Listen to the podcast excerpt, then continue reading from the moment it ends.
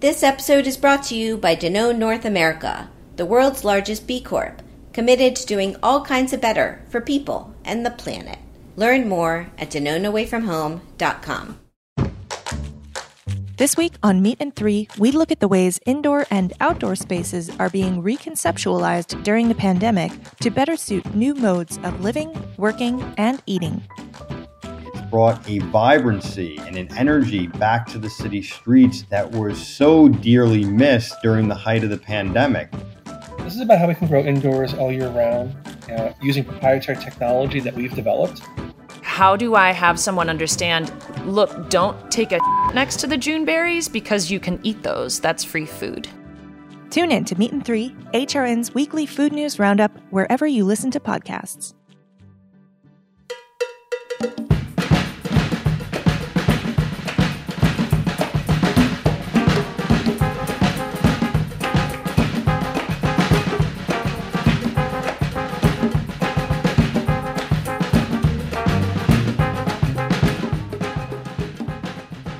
Hello, welcome to All in the Industry on Heritage Radio Network. I'm your host, Shari Bayer. It is Wednesday, October 28th, 2020. This is the 270th episode of this series, which is dedicated to behind the scenes talent in the hospitality industry. Today, my guest is a writer and podcaster who has a new Good Drinks book, and I will introduce her fully in a moment. First, as I do on every show, I will start out with my PR tip and then later, we will have my speed round game, industry news discussion, solo dining experience, and the final question. As the founder of Bayer Public Relations, I'm going to tip the show off with my PR tip of the week. So today's tip is to exercise your right to vote. Understand that every single vote matters and that you and I can make a difference. It is not only our right and privilege to vote, but our duty and responsibility as a part of a democracy. Voting is our voice, our way to be heard, and our chance to implement change. So don't hesitate or delay. Now is the time to rock the vote. That is my tip today. Now, I'm excited to have my guest joining me. It is Julia Bainbridge. She is a writer, the creator of the Lonely Hour podcast, and the author of Good Drinks, a new book featuring alcohol free recipes for when you're not drinking for whatever reason. Julia is an editor who has worked at Condé Nast Traveler, Bon Appetit, Yahoo Food, and Atlanta Magazine. She's a James Beard Award nominated writer whose stories have been published in Food and Wine, the Wall Street Journal, the Washington Post, and more. And her mission is to normalize all kinds of drinking, including not drinking. So, hi, Julia. Welcome to the show. Hi. Thanks so much for having me. That was a mouthful. You got a lot in in those first two minutes. That, I, I, I cram it all in at the beginning. Yeah, I, I, I always start out with um, with a lot of information. yes, and very good tip. Um, and 200 what is it? 78th did you say? We're at we're at 270 today. Oh my god not. Congratulations. I've made you. what like 40 episodes of my show. I can't believe that you made so many. Yeah no it's i've been going for a while now. I don't know. I think it just adds up. Yes well, bravo. I'm very happy to be here. And I guess I should change. You know, I've said my mission is to normalize all kinds of drinking, including not drinking. I don't necessarily want to normalize binge drinking. Maybe I need to edit that. okay, well, we'll make a note in that. Um, I don't know how many of my listeners would have gone in that direction with what I said, but you never know. Um, well, thank you so much for for for chatting with me today. There's so much to talk about. I I always like to start with my guests about their background and and how how you got into writing and then eventually podcasting and becoming an editor. Um, so you want to take us back a little bit? Oh gosh, Wh- which should we start with? Where do I start? Well, just your career. Like, did you want to get into journalism? Did you, you know, where did you go to school? Or sort yeah. of like a little okay. bit about your career path.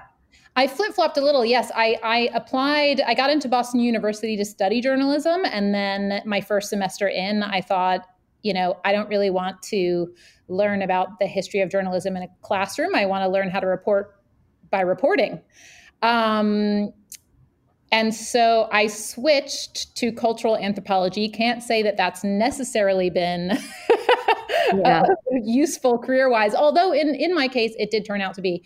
Um, so as, essentially, I switched. I studied cultural anthropology um, as an undergrad, but I almost say I double majored because, you know, um, I worked for the school paper, um, and at Boston University, we covered both campus news and Boston City news. Um, and it was a daily paper, believe it or not. So um, yeah, I can't believe we were full time students and also getting that paper out um, on people's doorsteps every morning, but we were. Um, and every every um, vacation, uh, or rather like summer break, I was doing various internships and kind of you know building up my portfolio, so to speak. Um, and it was through cultural anthropology um, that I learned there was this whole world of food writing, of academic food writing, of looking at a people through the lens of food, you know, through um, what they eat, through what they don't eat, right? Through what's taboo. Um, and this is very much tied to our identities. And so that's sort of what gave me the food bug. Um, also being um, privileged to grow up, you know, traveling a lot, um, and never was a beige food kid. Definitely had an open mind, um, and and was made to eat whatever was put in front of me, and did. And um, so uh, all of that came together, and I kind of thought, okay, I'm going to combine this food thing. Uh, with the journalism thing and try to go be the next MFK Fisher. Uh, that didn't exactly happen, but it did turn out that um, that uh, I was able to write about food. Um, so actually went to culinary school after college.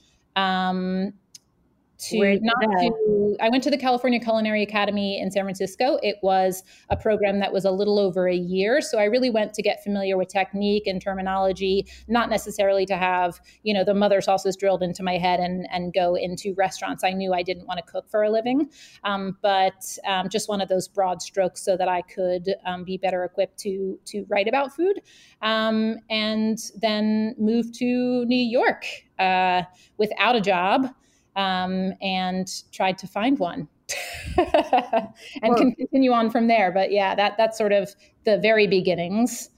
Um, does that make sense? Yeah. Well, you, I mean, you managed to to find a job or many at many great publications. What was your first editorial job? Was that Condé Nast Traveler? That was, and excuse me for the noise you hear. We were saying earlier before we started recording that um, both of us have construction going on in yeah. our home. So I'm sorry for some of that you might hear in the background.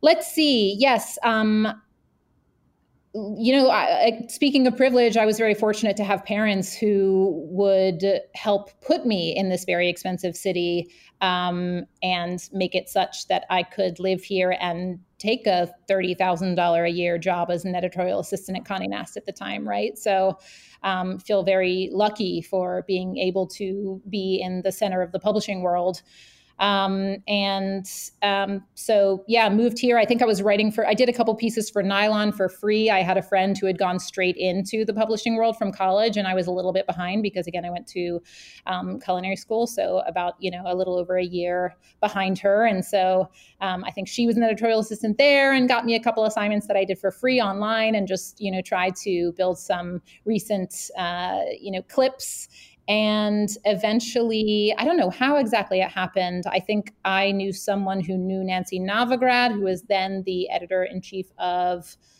um, Travel and Leisure, and my resume, uh, you know, which was then owned by Amex, which also owned Food and Wine. So my resume floated over there, um, and it was clear that I had an interest in food, and so um, met with the people there and got my first gig, which was a freelance position working on their cocktail guide that year.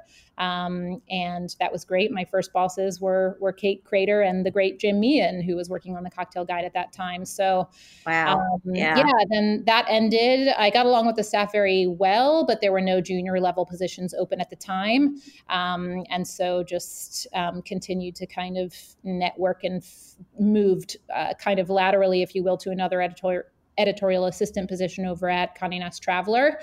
Uh, and then stayed in the, the Condé Nast for a little while, moving on to Bon Appetit from there. Um, and uh, yeah, on and on. Yahoo Food, Atlanta Magazine, um, and uh, that's it. Yeah. What I, am happy to answer any other specific questions. It's hard yeah, to break. Yeah, no, no, I know you. You have so much experience. I now. I reflect on it. I'm like, yeah. When did I? You know, I can't even quite remember exactly how things happened. I used to have this. Uh, my spiel ready to go, but um, my age is showing. no, you you still got it. but so now now you're are you you're freelance. You're not. When was the last time you were in house with a publication? Was that with um, uh, Atlanta Magazine? Yes, it was. Okay. Um, so I was the food editor of Atlanta Magazine for a couple years, um, and then got this book deal and went off to do research for that, and returned home to New York, which was kind of always the plan. Um, uh, that I would be in Atlanta for two years and then return to New York. And, and we can discuss that. I have some mixed feelings about the decisions I made around then, but I must say, Atlanta Magazine was was probably the favorite job I've had in my career so far. And um, what a team there! And uh, I can go into that if you're interested. But yes, uh, currently freelance um, and kind of in a transition moment. And I don't know how much of, of this will you know apply to your audience, but I have to say, you know, I'm I'm writing pretty seldom. I'm writing when something really grabs me or when I have the opportunity. Um, pretty much, you know, want to continue to cover this non-alcoholic drink space, and then here and there write profiles um, when I can. Which um, for me and the way I do it, uh, it takes a long time and isn't necessarily the most cost-effective way of working. So, you know, definitely I look at the writing I do um, in the non-alc space as as kind of part of the mission that I'm on, and then any of the other food writing is really out of um, the want to do it and the want to you know get better at this craft and, and share great stories. But it's not the thing that's necessarily paying the bills. Um, and I think that's something that shifted over the course of my time in the media world. That, um, in my opinion, it's really no longer a sustainable full time way to make a living. Um, so yeah, not to be a downer, but I, I sort of write um, here and there, and um, I do right now all sorts of kind of odd jobs behind the scenes that I don't speakerphone a ton or put a speakerphone to a ton that are getting me by, but um, am am kind of pivoting my career pretty pretty soon onto something else full time. I'm still kind of figuring out exactly what that will look like, but I can speak in, in broad strokes um, if you care to.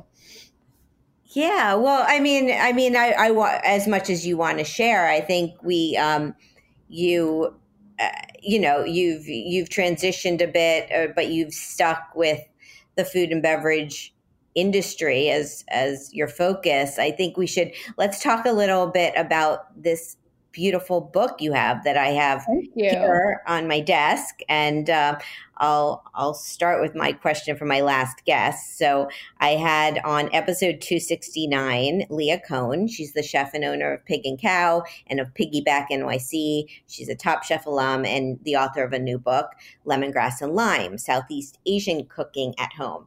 Yeah. So yeah, and I also have that here. I'm like, I got I, my books. I keep piling up with amazing books in this this little studio apartment I have. but um, so her question is, why did you decide to write a non-alcoholic book? And are there any low-cal recipes in the book that don't skip on the flavor? Um, she did note her husband doesn't drink, and that she does find um, sometimes non-alcoholic drinks are an afterthought when she she's ordered them. I bet. Well, Leah, I will say none of the drink skips on flavor. um, I don't know offhand which are low-cal because I did not have that in mind when making this book. You know, this book is really a celebration of all the delicious stuff there is to drink that doesn't have alcohol, and it is not necessarily for people who have uh, removed alcohol from their lives for fitness reasons. Um, uh, in terms of you know weight loss or whatever. Um, I think some of the recipes uh, naturally are low-cal. Let me see off the top of my head. Probably the fizzy hop tea, which is really flavored using hops and tea, and there's a little simple syrup you can add if you want, but you can also remove it if you are a fan of bitterness and that that hoppiness and don't really need to balance it back a little with sweetness. Um, I would say, I mean, tonic has some calories in it, but there's one recipe, the cover recipe actually, which is one of my favorite and one of the simplest. Um, you do have to find verjus, but it's really just equal parts verjus, tonic water, and soda water. So that tonic gets cut a little bit. You still get a little bit of that like quinine bitterness, but um, but uh, it's cut a little with just water, which of course um, is low cal. Um, let me see. I'm sure there are others, um, but those are the first two that come to Yeah. mind. Yeah, no, I've been I've I've been looking through the book and getting inspired to what drinks I want to make at home, and I love that you have the, also the different. Uh, you note how complicated it is to make certain drinks. Um, from Some, yeah. I mean, I think I yeah I put the commitment level Mhm. uh, sort of key on there because I know that I can be a relatively lazy home cook sometimes, you know, and sometimes I'm more ambitious. Um, but I think you know I, I have been frustrated sometimes with cookbooks that package things, meaning you know either the way the uh, recipe title is written or uh, the head note telling me it's going to be quick and easy, and so I you know, on a Tuesday night, I'm home from work. Um, and then I read the recipe and there are two sub recipes. and even if one of those is a vinaigrette, like I don't necessarily want to start making that at you know, seven o'clock when I'm hungry on a Tuesday. Um, Right. So with the key, you know, you're able to see without you know investing and reading the full page kind of what you might be getting into in terms of labor. So if you want kind of a quick fix you can go with a level one and then push a level four to the weekend. And i like some of the level fours. I mean i really like rolling my sleeves up and and um, cooking you know kind of cooking these drinks um, which like i also think it anoints them to proper drinks that like yeah no there's skill and labor involved in producing these things and that's what's going to get you complexity of flavor you know that's what's going to get you something that's not just a syrup and soda Yeah, well, I mean, I feel you and I connected about non-alcoholic drinks maybe a couple years ago as someone myself who doesn't drink and I I found I was you know, my typical order was water or club soda. um, and uh, this this book is is has so many um, exciting and unusual recipes that so why don't we talk a bit about um, like how did you go about the process of creating the book? Um, what recipes did you decide to put in it? And why did you think it was important um, to do a non-alcoholic drinks book at this at this time? Yeah okay let's see i know that's a lot i think that um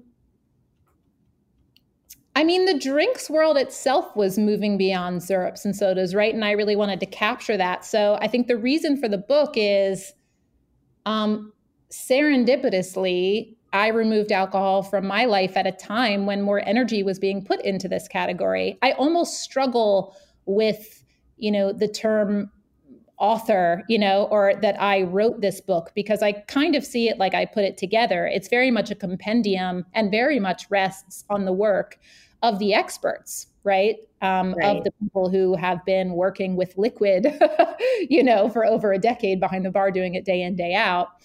Um, but yes, I did remove alcohol from my life, and you know, if I was out at bars and restaurants with friends and looking for things to drink that you know weren't just water and weren't soda, um, and I found that oh my gosh, there's actually a lot of stuff, and oh my gosh, some of these drinks have names, and oh my gosh, they are taking up real estate on menus right next to the you know quote unquote regular cocktails, and so there was this new energy and this new kind of acceptance. And I really wanted to highlight that um, for people who maybe live in places where that wasn't going on yet. Um, and put it together in this book, make it look really sexy, make it look like a party, and just celebrate all the delicious stuff there is finally to drink. Um, for those people like you um, who may have, and you can speak to this yourself, um, maybe I'm wrong, but kind of have felt like a second class citizen at times when you're when you've been out at bars and restaurants and you're given, you know, whatever juices and syrups have already been um, prepped for the regular cocktails, and you, they're just kind of thrown together, and you get something that's too sweet, right? And that's the that's Yeah. the bad rap that this category of drinks gets, um, being too sweet because it's often been an afterthought, right?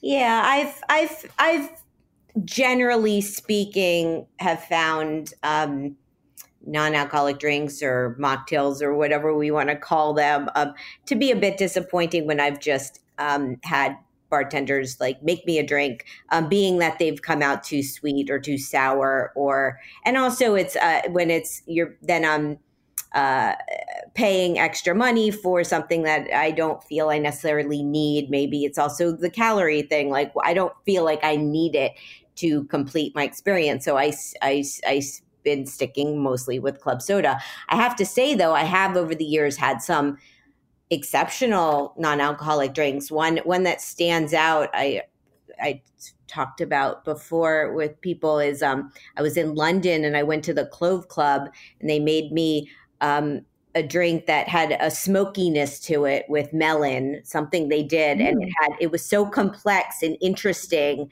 I think about it all the time. So um, yeah, the UK is ahead of us in this realm. Uh, you know, I think it's we're still kind of in the first or or maybe moving toward the second inning of all this. So I'm looking forward to seeing you know how things shake out. Um, yeah, because you did this road trip across the U.S., which is pretty cool. I think. yeah i um i i was able to do research this way so i thought why not i mean you know it, it's it's stuff was not just going on in New York and LA. Um, there are you know great bartenders um, who are thinking about people who don't drink uh, all over the place. You know, mm-hmm. so I got in my car and and drove around for a while and just cast a really wide net and met with a bunch of people and tasted and talked and gathered recipes and um, brought them all back to my kitchen in Brooklyn and then tested the heck out of them and had them cross tested as well and um, and tried to make them as home cook friendly as possible. Um, I'm sure some of the level fours, you know, people won't actually make. Although I have some people have reached out to me on Twitter and say they are making the pine needle champagne from Sarah. Um, so you know, who knows? But um, I, you know, part of some of the recipes that are really labor intensive are there to just show you like how far things are being pushed and, and where this category can go. Um, but yeah, some, the majority of them um, were tested definitely with home cooks actually making them in mind.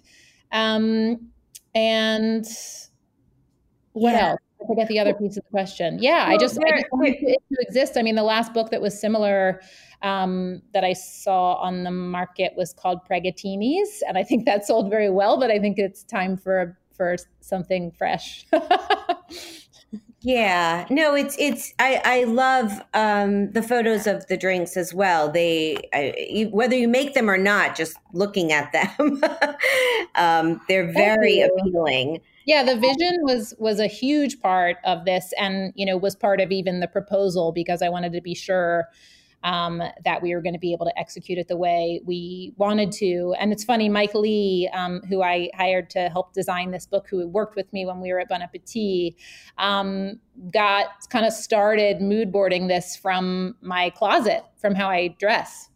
Um, so. Well, I was going to ask you about this. It was last week you were posting those amazing photos of you in your fashion looking comparing to the drink. It was so cle- clever and well done. Oh, thanks. Yeah, that was just a little fun. So this is um, Shari's referring to just a little Instagram campaign, if you will. yeah um, little series of photos. Um, it really came about organically because um, I'm a fan of Mara Hoffman, who's a designer. I feel like her collections have just been getting better and better over the years. And it was what last summer, I think, when the fall 2020 collection first dropped on Vogue.com. So they do these slideshows. And my jaw was on the floor because I thought, oh my God, like these are the drinks. Like so many of these items look just like the drinks in the book. I mean, we had already shot the book, right? So immediately I put everything down at my desk and put together a document like pairing the unedited shots of the drinks with some of those items that I saw and sent it over to Mara Hoffman as a proposal saying, hey, you know, this is too much fun. Could we maybe collaborate in some way? So they loaned me some items to to wear um, and photograph and just have some fun. You know, it's fun landing on a page and seeing a photo of the drink and swiping and and um, seeing that it's come to life in a different way. I mean, especially the the what honeydew avocado agua fresca, the color of that strapless dress that they made was so that perfect green. So it was just fun, you know. And I had planned it before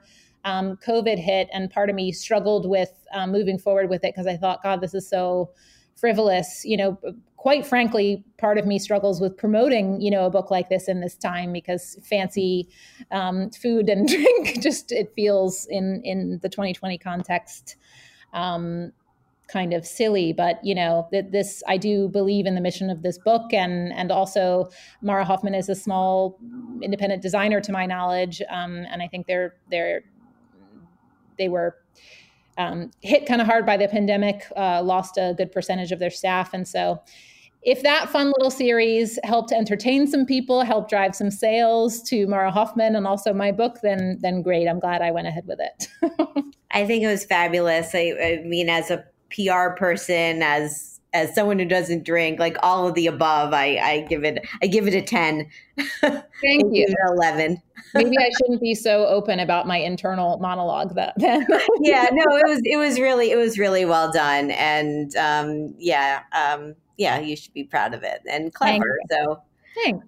Um, before we take a break, let's talk a little bit about your podcast because I think 40 episodes is uh, an impressive amount of of shows and I've listened to several of them and I just want to know like the lonely hour how did you come up with that concept and and why why was that is that the the theme of your of your podcast yeah, again, another thing that interesting in, in 2020, you know, we could look at it a little differently and it might it might shift, you know, given whatever, you know, the needs we will have coming out of this. But I launched the Lonely Hour in 2016. So this was before obviously COVID hit. It was also before former US Surgeon General Vivek Murthy first called loneliness an epidemic. Uh, this was before like the Cigna and BBC and Kaiser loneliness surveys were published. And I think um, I think yeah.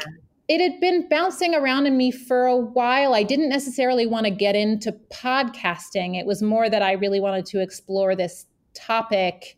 Um, and I thought, on what platform would it best be explored? And it was really important to me that people hear others um, talking about this that it be intimate in that way but also not see them necessarily because we come with a whole other host of feelings when you know videos involved so i guess i just think it's about sort of um, it's definitely about you know the everyday loneliness that is part of the human experience right? So i'm not focusing on chronic loneliness. That's and although i do have some thoughts there and and that's where i wonder should my you know work in the future shift more towards um, sort of that that need? But you know the show itself um, is very much not about putting loneliness in the problem box. I think that's something that um, you know, I bristled at when then these loneliness surveys were published. A lot of the media was reporting on this epidemic. Very few people had attached themselves to this topic of loneliness. So if you want to get a soundbite and you do a quick Google because you're moving fast as a reporter, my name shows up when you Google loneliness. so a lot of people came to me, one saying, you know, are you a loneliness, you know, loneliness expert, Julia Bainbridge, which is not the case. I'm not a cognitive neuroscientist. I'm not a sociologist. Um, I have have been a storyteller of this stuff. And maybe if I made the show the way I do, by the time I'm 80, we could call me an expert, but I'm not an expert now. I'm sort of um, another listener in a way. I'm cataloging all these people's experiences with loneliness so that we better understand it and get more comfortable with it. But another thing I would often be asked is, you know, what are what are a few ways to combat loneliness. And um, I, that's not what i'm trying to do. I think you know loneliness is endemic to being human but we live in a culture where that's taboo right? The admission of loneliness um, you know both feels and perhaps is perceived as some kind of failure. Like if you were a more decent person or, or uh, if you were somehow more likable or less broken you would have a tribe. You know what does it say about you if you don't? And i think we kind of um, have to rehabilitate loneliness in order not to feel so lonely. So I decided again, it wasn't something I was going to put in the problem box. It's entirely normal. So, you know, could I represent that truth um, through storytelling? Could I put this big thing into small, approachable packages, you know, in these episodes? And could there even be joy and humor in the mix? you know, as is true to life. And um, and um, that's that's what I'm trying to do. But there's there's another piece of that work that I that I um, think I could also do, but the show exists, eh, you know, in a very particular way, which is just to catalog people's experiences with loneliness and solitude, and and that's it. It could it could exist that way until the end of time.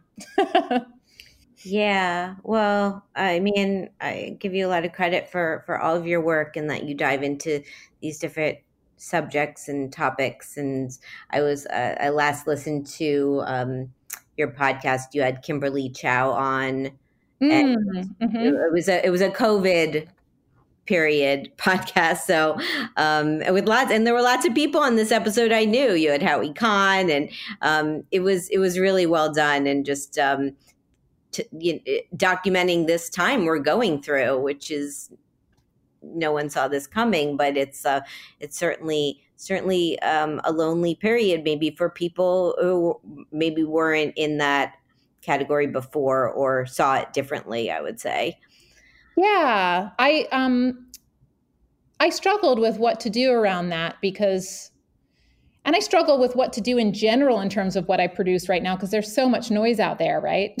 right. um, but my listeners, who luckily are very engaged, were really asking for something from me um, and I thought, what would make the most sense? Um, what would still be true to the DNA of this show? Um, and the first episode strayed a bit from that and did um, address some some needs in terms of, you know, I spoke with a counselor to better understand, you know, how this is operating and maybe give some tips for um, combating loneliness. But then for much of the rest of the season, uh, mini season, kind of went back to just chronicling um, how this is playing out in people's lives. And um, and as you heard with Kim, you know, and as I said earlier, there is also joy and humor in the mix with all these things. That's how life is, right? These things mm-hmm. can all be happening in tandem with each other. And and you know a lot of people because I I ended up going to people who are um, kind of in my circle uh, in in or in one of my circles, right? Um, because this was still relatively early on in the pandemic, and I didn't feel comfortable um, asking people to give of their time unless I knew them, which, as kind of a reporter, is not normally how I would go about things. But um, this has been such a difficult time for so many that, you know, on the one end, I would like to know what it looked like um, for a chef at that time, right? And to ask a chef to be recording his or her days, day in and day out, as all the people who, um, you know, recorded those diaries for me did. But it felt um, not quite right given what happened to the industry, um, and same thing with with other people. So I, I just felt um, I felt in an odd way it was only appropriate to ask people I knew um, to engage in this with me. Yeah, well, I mean, I I appreciated listening to that episode, and uh, what's great about your podcast and my podcast is they're in the archives that we can go back to and listen to. yeah.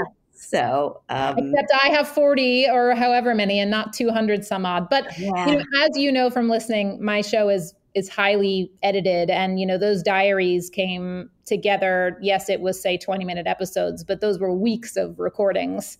Um, so putting together one episode takes a lot of work on the back end. Um, so oh sure yeah i'd be exhausted if i had made 200 I, I I I I admire the edits and the edited shows. My show over here, we it's a it's a raw take, so yeah, of them different. value.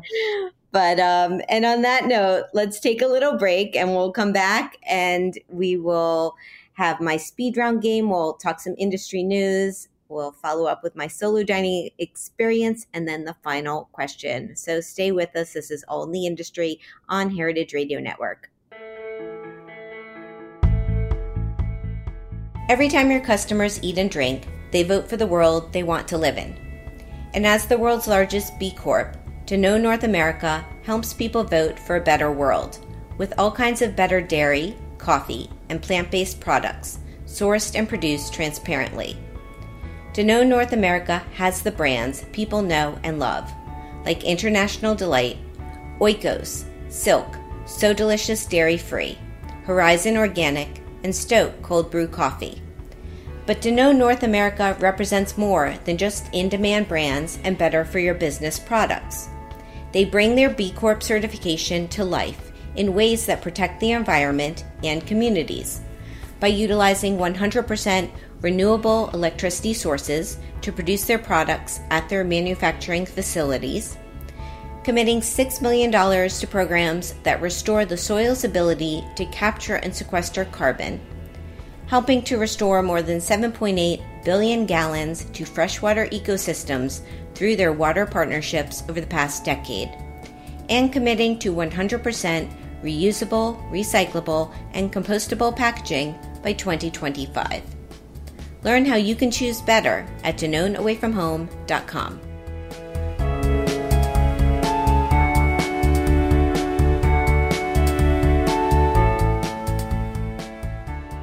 Welcome back to All in the Industry on Heritage Radio Network. I'm your host, Shari Bayer. My guest today is Julia Bainbridge. She's a writer, she's the creator of the Lonely Hour podcast, and the author of Good Drinks, a new book featuring alcohol free recipes. So, Julia, it's time for my speed round game. What this is, is I'm going to name a couple things and you get to pick your preference, such as chocolate or vanilla. Ooh, do I have to explain why? No, it's a speed round, so you can. I mean, you could just go through them fast, or sometimes I don't know. Everyone plays it a little differently. Sometimes they feel the need to give explanations. okay. Whew, my heart rate just went up a little bit. Okay, here we go. okay. Eat in or eat out? Well, is it 2020? it's see, this is you can interpret um, this however however you feel fit. It is 2020 though. if, um, uh, I'm going to eat in, meaning at home. Okay. Now, wine, beer, cocktail, non-alcoholic beverage, or champagne. Non-alcoholic beverage. Okay. Now, uh, this is the I've always I have been saying mocktail because it rhymes with cocktail and it comes off the tongue a little smoother. But from now on, I'm going to say that because I know the term mocktail isn't loved by everyone. You know, I it bothers me less than it bothers others. I, I, understand both sides of the story, so you're safe with me. Yeah, it doesn't bother me for some reason at all, and so, but yeah, um, there's a lot of more fun names, I guess, for non-alcoholic drinks these days. So maybe I'll just switch it up every week. okay, so a lot to choose from. Yes. There's a lot of anxiety over that endeavor, which is why I ended up just calling it the book Good Drinks. But would, that would not be fair in a bar. Um, but uh, yeah, I sort of skirted that whole issue. yeah, yeah, I hear you. Okay, we'll keep going. Okay. Tasting menu or a la carte?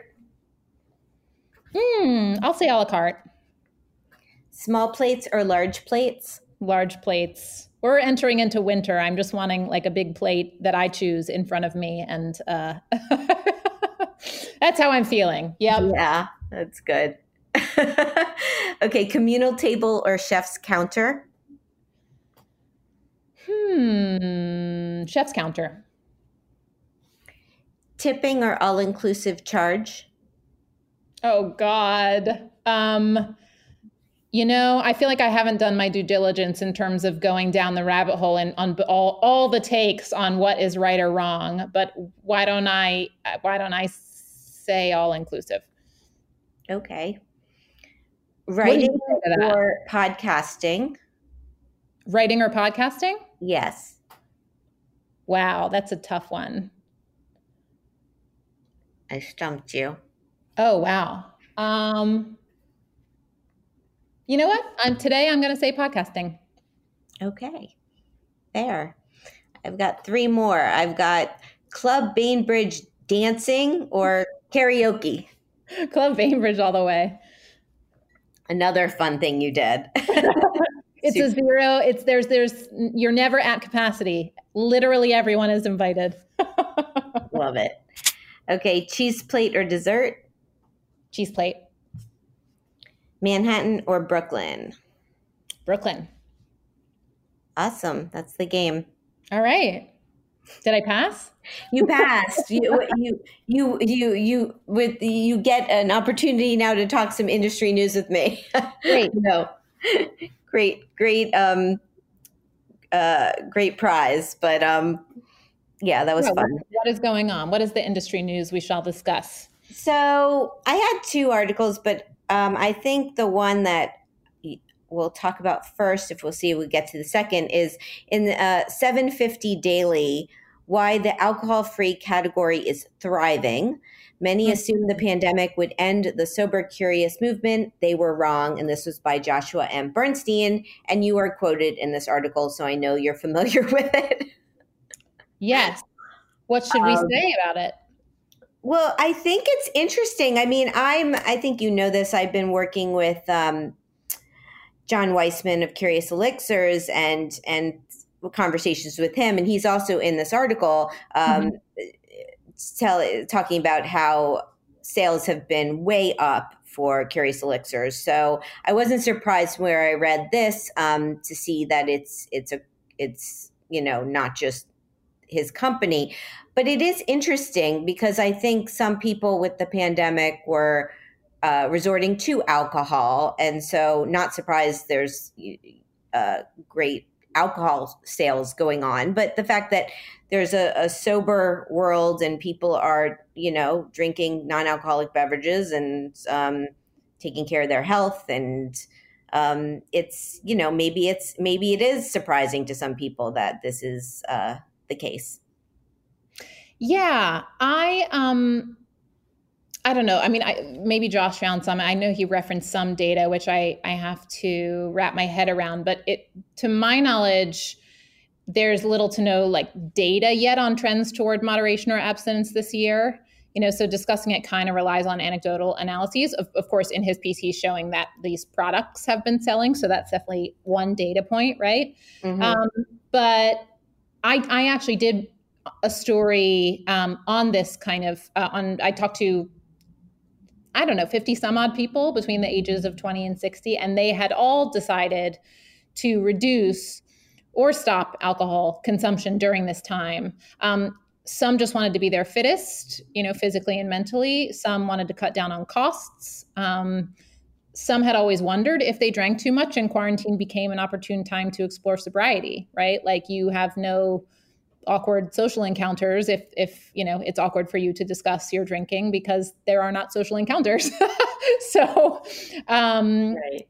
so yeah it's interesting i don't know how you know if if this will change the way america drinks in any meaningful way long term but you know the, i'm i'm watching it it's interesting for sure yeah, yeah, he I, I agree, and he did note um, some you know sales increase with some companies. He even he noted um, one thing I thought interesting just with shipping nationwide that it's there's no regulations when it comes down to non-alcoholic drinks, so it's a little easier to get products places. Right. Um, yeah. As a point of this, and you know what's interesting in this is I there are so many products out there that I didn't know about that I'm now curious about. I, I the category has just really expanded. it really has. Yeah. So much has come onto the market since the time that I wrote the book. I almost, you know, um, wish it weren't the case so that I could have had a whole section on products, right? Because um, I've sort of made it my business to uh, import bottles that aren't in, yet in the U.S. and I'm trying to find all the the good stuff because it's great. Like you know, for the drinks in in my book, yeah, there are you know for people like me who might enjoy um, cooking and building these things from scratch great but you know some people don't want to do that and don't drink and they want something bitter or complex they want something they can just open and pour um, and deliver on that experience. So it's so great that there are a bunch of these products now that can do that. Also for bartenders to be able to lean on a non-alcoholic bar without you know putting in the labor to build so much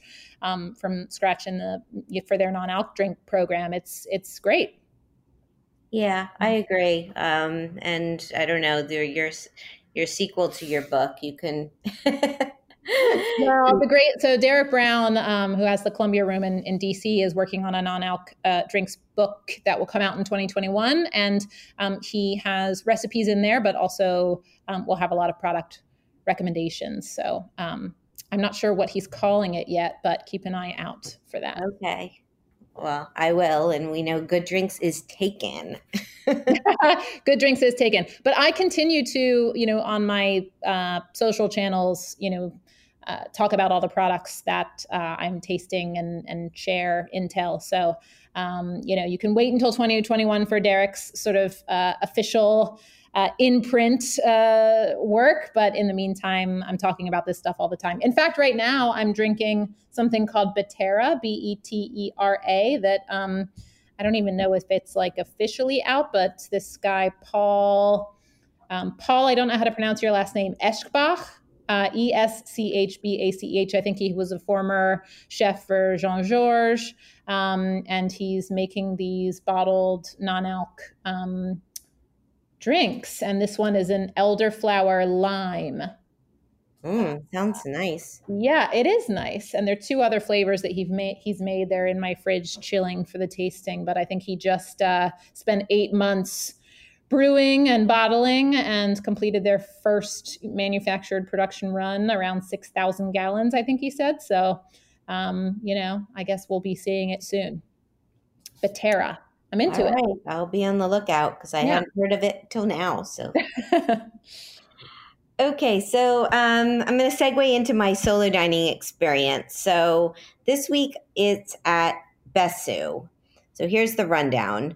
The location 5 Bleecker Street, NoHo, New York City. The concept it's a modern take on everyday Japanese comfort food. The owner is Maiko Kyogoku. I hope I'm saying that correct and the chef is Emily Yuen. So why did I go? Well, I had been to Bessou once before, but I heard they had a really great brunch, and I wanted to go down there and support them. So my experience. Uh, this past weekend on Sunday, uh, I went down there. I got a late reservation. Uh, I was seated um, at a table outside. They are doing indoor dining at 25%, but I was at an outdoor two top under their little tent. Um, they had the menu and a QR code that I scanned on my phone. I got uh, some recommendations from the server before I ordered, and then I just enjoyed my solo meal. So, what did I get? I went with the fried chicken Karaage Sando, which is a sandwich with spicy mayo and pickles and a Martin's potato roll, and I got kukicha green tea. So, my take super delicious. I really I was like craving like a hearty sandwich. So it was it really hit the spot. Very flavorful and the tea was was really lovely. Um it was, you know, it's getting a little chilly in New York, so it's nice to have that to warm me up a little bit. The ambiance, it's um, the dining room is a very intimate space, and as I said, they're at twenty five percent capacity indoors, and then outdoors they have about ten tables. I'd say it's perfect for brunch or dinner with friends. Interesting tidbit New York Magazine's Grub Street has included their fried chicken on their absolute best fried chicken list in New York in 2019. And also, Bessou has a location at the Timeout Market in Dumbo, Brooklyn. So if you're out there, you could check it out there versus being in NoHo in New York City. So, personal fun fact um, afterwards, I met up with my friend Pichet Ong, who's a well known pastry chef. He was in the city, and uh, we had some cake over at Harbs, which wasn't too far away. Uh, the cost of this meal was $19, not including tax and gratuity. Would I go back? Yes. And their website is bessou.nyc.com, and that's B E S S O U dot NYC. So, there we go. Yum. Have you been there before, Julia? I have not, but Japanese fried chicken is hard to compete with. Um, Seriously. I, luckily, yeah, I have a um my one of my brothers married a uh, Japanese woman born and raised in Tokyo, and um I so I she's a great cook, and I luckily have access to. yeah, good for you. stuff, including nabe, actually, this wonderful hearty stew. Um, that last Thanksgiving we had nabe instead of turkey. Oh wow! And I think this Thanksgiving, I'm um, I'm curious about your plans, but I, you know, am not going anywhere. And my boyfriend, who is a chef and who is Mexican, I think we're going to make turkey tamales and maybe drop them off to some friends who are stranded here in New York for the holidays. So, um, wow, that sounds. Let me know if you need some tamales. I just put in my uh, my uh, reservation for a heritage, a big, big, big, big bird from Heritage Foods. Um, mm Wow, amazing. Yeah, I don't I don't know what my plans are as of now. it's sneaking up on us though. Okay, well keep me posted if you need tamales. We plan we're going to be the the tamales. Wow, I will, I will let you know. Sounds sounds awesome. Good for you for doing that. So, um, before, okay, so let's do the final question. So, my next guest is Maneet Chauhan. She is the president and partner of Morph Hospitality Group, which includes Chauhan Ale and Masala House, Tansuo, Chaatable, and the Mockingbird, all in Nashville. She is a judge on Food Network's Chopped. She is also the author of a new book called Chaat, which is recipes from the kitchens, markets, and railways of India. She co wrote that with Jody Eddy, who's been on my show, and she is just fabulous. So, uh, Julia, what would you like to ask Maneet? I mean, I have so many questions for Maneet um, about the particulars of the recipes, which all look so delicious. I've been um, I don't yet have a copy myself, but she's really been on that promotional trail and I've seen, mm-hmm. I've seen a lot of the recipes. So I think actually that's my question as someone who also has a book out right now is how, and I'm sorry for the screaming baby uh, down the hall. Um, how has promoting a book in this time been going? Like, you know, we can't do um, a tour or in person events like we might have um, planned, or like our you know publishing houses pr teams know how to do. Um, so how how has um, that been going for her? And um, or whichever one she wants to answer what was the process like co-writing um, a book? How did that work for her? Who did what parts? And um, yeah, would she do, would she co-write again or would she do it herself? I have so many questions, but yeah, promoting the book in the in COVID times and yeah. uh, and co-writing, how that process was like. Yeah, no, there. I'll, I'll ask them both, and I don't know. Jody may come on the show with her. We're seeing cool. we're seeing if we could coordinate that too. Um, but if um, I I will find out how they work together because I am I'm always curious about that with co-authors or you know who does what and and, and yeah, there's no one way to do it. I mean, I've I've spoken to a number of people who have co-authored books and um, they all have different approaches. So I'm just curious how it worked with them. I mean, I know Jody's really a pro, and I think she's done that a, a, a good bunch. So um, yeah. Sure she had a process set before she went in. But yeah, just curious how it worked for them. Well, awesome. I will find out. And just big congratulations to you. I, I'm impressed with everything that you've done in your career and everything now that you are doing between the podcast, between the book, between between your fashion. Thank you. And I might honestly, so the thing I was alluding to before um, is that I might be going back to school. I'm thinking about um, kind of bolstering the loneliness uh, work by um, kind of formalizing my my knowledge around the human uh, what mind and heart shall we say um, and possibly getting master's in social work um, or, or some kind of related psych degree and and going in that direction. So we'll see. Maybe we can talk in a few years and see if i actually did it. I would i would love we definitely we can have a follow-up and that's exciting and good for you. I'm i i admire that you you you just you it's not like you just have you have ideas or you have things that interest you and then you pursue them. And it's um it's it's great. I think it's it's admirable. So um we'll see. We'll we'll check in. I'll check in with you whenever a couple years couple months. Where you're at. Yes. So um thank you. And um till uh, and I'll keep you posted on Thanksgiving as well. yeah, please do. Tamales coming your way if you want them, um, and otherwise, let's just keep. Let me know what good drinks you have um, as you're out on your solo dining experiences. I mean, I know you report on on beverages when you have them, but I'm always looking for new stuff. So, um, yeah, keep doing I that. I will. I will. I have noticed over the years that there's more more exciting options and that yeah it's it depends i guess on my mood a bit whether i decide to to get a non-alcoholic drink but i will let you know if i come across anything that's um newsworthy. Awesome. So, great. Okay Shari thanks so much for having you. me so my guest today has been julia bainbridge. She is a writer, the creator of the Lonely Hour podcast, and the author of Good Drinks, a new book featuring alcohol free recipes for when you're not drinking for whatever reason. Her website is juliabainbridge.com, and you can follow her on social media at Julia Bainbridge. You can follow me at Shari Bayer, at Bayer PR, and at All Industry. My Facebook page is All in the Industry. My websites are BayerPublicRelations.com, ShariBayer.com, and AllInTheIndustry.com. All of our shows are archived at heritageradionetwork.org. We are also on iTunes, Stitcher, and Spotify. Thanks always to my engineer, Amanda Wang, and thanks again to Julia. I'm Shari Bayer. I'm taking next week off, so we'll be back with a new show on November 11th. Till then, be safe and be well, and thank you for being part of All in the Industry. Bye.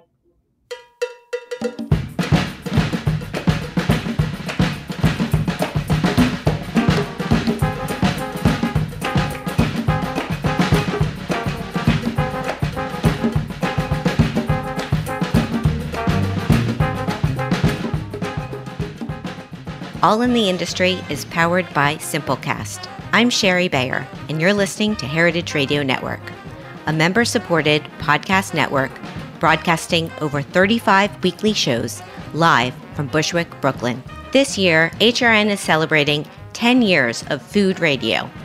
For the past decade, we've been taking you behind the scenes of farms, restaurants, breweries, school cafeterias, and more. It's been 10 years, and we're just getting started.